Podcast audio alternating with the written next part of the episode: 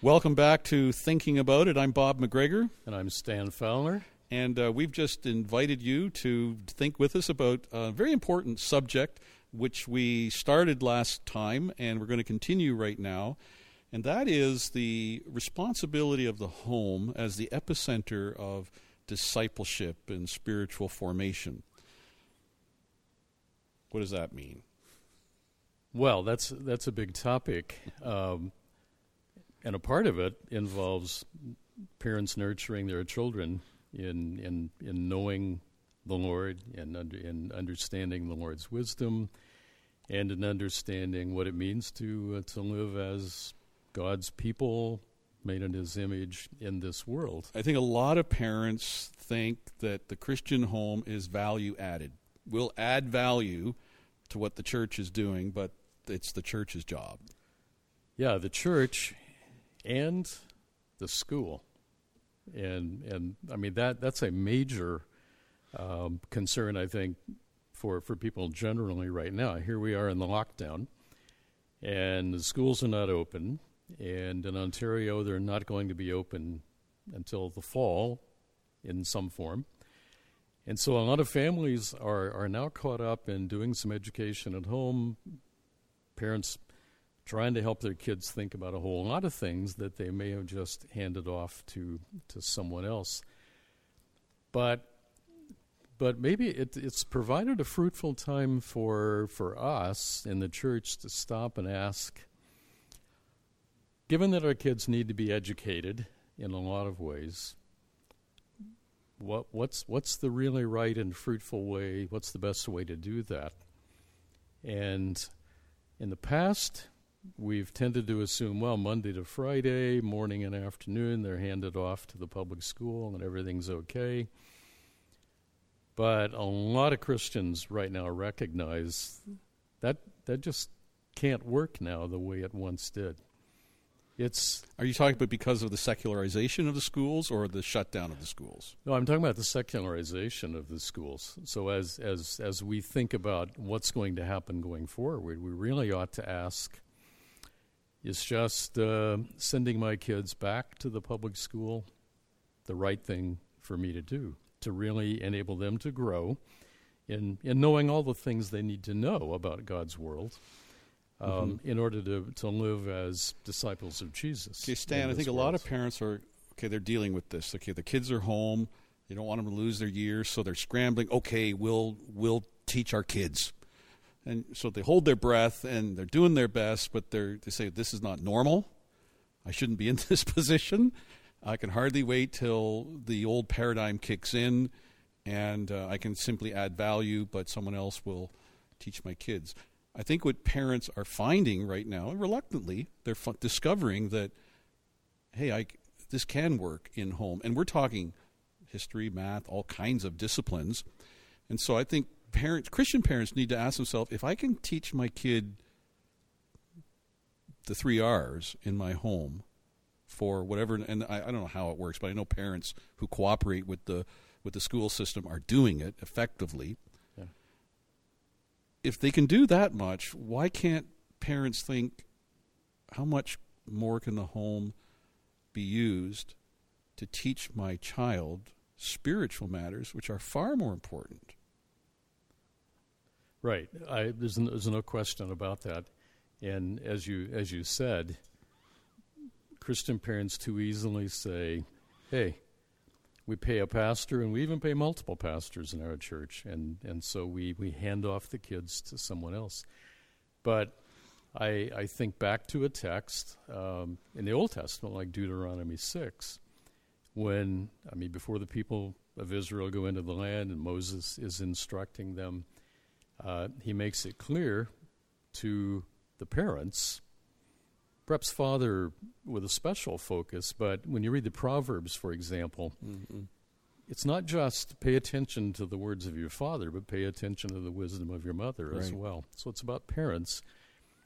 And and the point there is is about speaking of the Lord in the coming and the going of life. When you get up, when you lie down, when you're when you're moving around, when you're sitting still it's it's part of the the very fabric of life that you you talk about the Lord, you talk about his his Torah, his law, his instruction, and and, and you, you it's your task to to nurture your children in the ways of the Lord, uh, to uh, to remind them about the mighty deeds of God in rescuing Israel.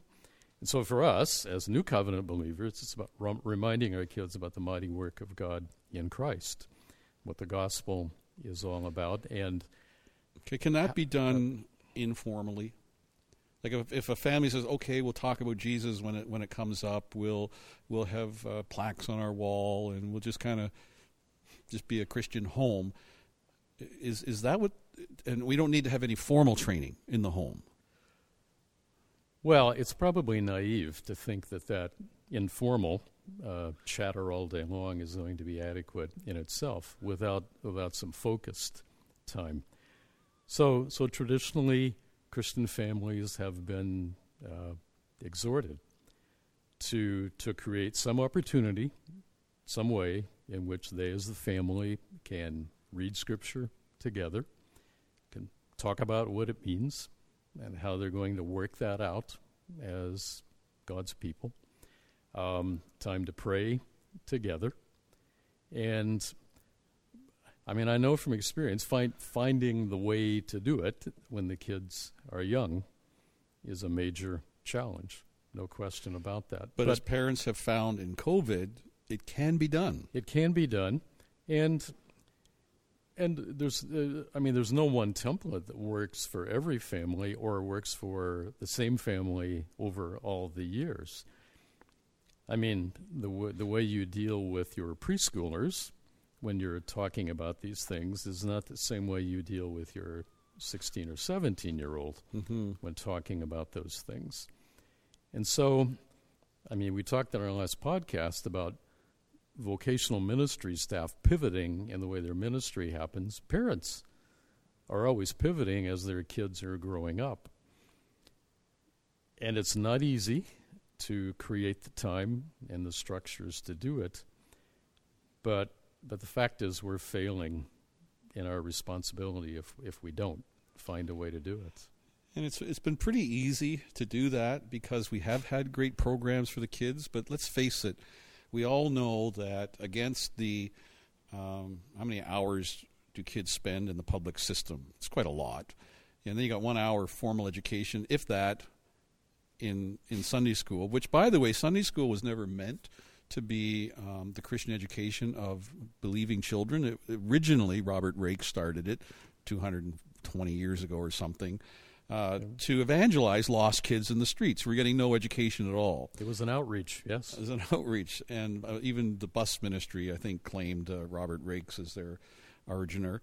So um, we can't look at the Sunday school to be the primary source of teaching our children. And I think that's happened. Oh, it has. There's no question about it. We we've easily fallen into the trap of handing over the responsibility to someone outside the family, um, and and it becomes more difficult, no doubt, as as we're into um, mom and dad both working outside the home. Life life is very busy. Um, okay, I've now got a hard question for you, Stan. Oh, okay. And I got into trouble over this years ago, and I haven't asked it since but I got nothing to lose, right? um, should parents who have double income, and again, I almost want to change my mind about asking this question, but is it is it a needless guilt trip to say to parents, "Can you do without?" Does do you, do you need two incomes? Can can mom stay home and and maybe organize the home so it's a place of peace it's well cared for. It's well organized. Uh, regular eating times, and some maybe some more attention given to the nurture of the children. Is that? Am I going to get away with that? You may or may not. I, I think it's a fair question to ask for sure. I mean, we, I, my wife and I have certainly, I think, recognized over the years there. I mean, there, there is a value in having someone who can give special attention to the needs of the family, the home life, etc. There, there is something to be said for that. Now, at, at the same time, you know, there, there are broader issues uh, in which we we might work on in terms of um, looking for employment that, that may not be full time. It may be part time. It may enable a greater focus on the home, Mm-hmm. and and and some of that may may involve pressing employers to think about family friendly approaches. Now, with with all that's happening right now, with a lot of people working from home, it's going to be interesting to see if if many families may be moving in our high tech world back toward the kind of the family farm era when work and home are not physically separated Mm-hmm. In, in, in the way that it came to be with the Industrial Revolution. Mm-hmm. So, but it, but it is amazing, you know, how we can we can get by with less than we think we need sometimes. I still remember um, 1985, I left my pastoral ministry to go back to school full time as a PhD student. And uh, my wife, my wife had just at about that time, she moved up from part time to full time work as a nurse. And, but, I mean, we had a reduced income.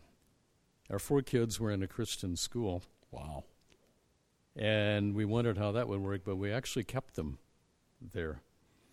Now, the Lord provided in a variety of ways. He provided an interim teaching pastor role for me for a good bit of, of those coursework years before I was able to go back to something like an, a decent income. But we did get by. Um, so there, there's a lot of teaching that we can do, I think, about issues of materialism Mm-hmm. and whether we really need Mhm. as much as we th- think we need. But um, as you've indicated, in even tentatively raising the question, that's a um, that's a sensitive one. Mm-hmm. And I would n- I would never want to retreat into a legalism that says we got it all figured out for you, and every Mhm. family structure has to be the same. And not everyone's capable Mm-hmm. of of uh, juggling all those things. Which is why the church needs to resource families, come alongside and give help, and maybe even time to. We, we bring people in to teach piano. Well, maybe you bring someone from the church just do a little bit of catechism in your home, show you how it's done. Right. There, there. We need to think creatively about all kinds of ways to enable the family to be to be the epicenter of discipling, as you talk about. But even the Christian school, you mentioned you had your kids in the Christian school, that does not absolve you from the responsibility of nurturing your own children, right? No, in fact, um, our kids were were in Timothy Christian School in Toronto. It's a school in the Reformed tradition, and and a part of the philosophy of that school was, this is a ministry to the family. Right. The family is what it's about, but the church is a family, an extended family, a family of families, Mm-hmm. and and so. But in in that in the Reformed tradition, the schools are not parochial; they are not owned by the church. Mm-hmm. They are owned by parental association, because. And, and in fact, part of that philosophy about this is a ministry to your family is that the, the tuition in the school was per family, not per student. Right. So that was wonderful when we had four kids in it. Now, you know, when we only had a couple, but we still recognize It's an hey, incentive to have more we're- children. We're contributing. Yeah. We're contributing. And and so it is about the family, but the family needs resources, the family needs support, and we need to remember that the church is an extended family. So I'm very much a grandfather now, but that means I can be a kind of quasi grandfather to children in other church families. Amen. And I, I just think that, that COVID has kind of shaken the paradigms, and we're we're thinking very clearly about things that we should have thought about before. And I'm excited about um, the way forward now because most parents are, are realizing this. They have anyway because the secular system is no friend to grace, and we all Right. know that. And so we're wondering, what do I do? How can I better do my job? Is there is, is there a Christian school for me? What can the home do better? How can the church resource me? And we have answers for those questions. So I'm very optimistic that whatever Satan means for ruin in all of this, uh, there is a silver lining for the church to be the church.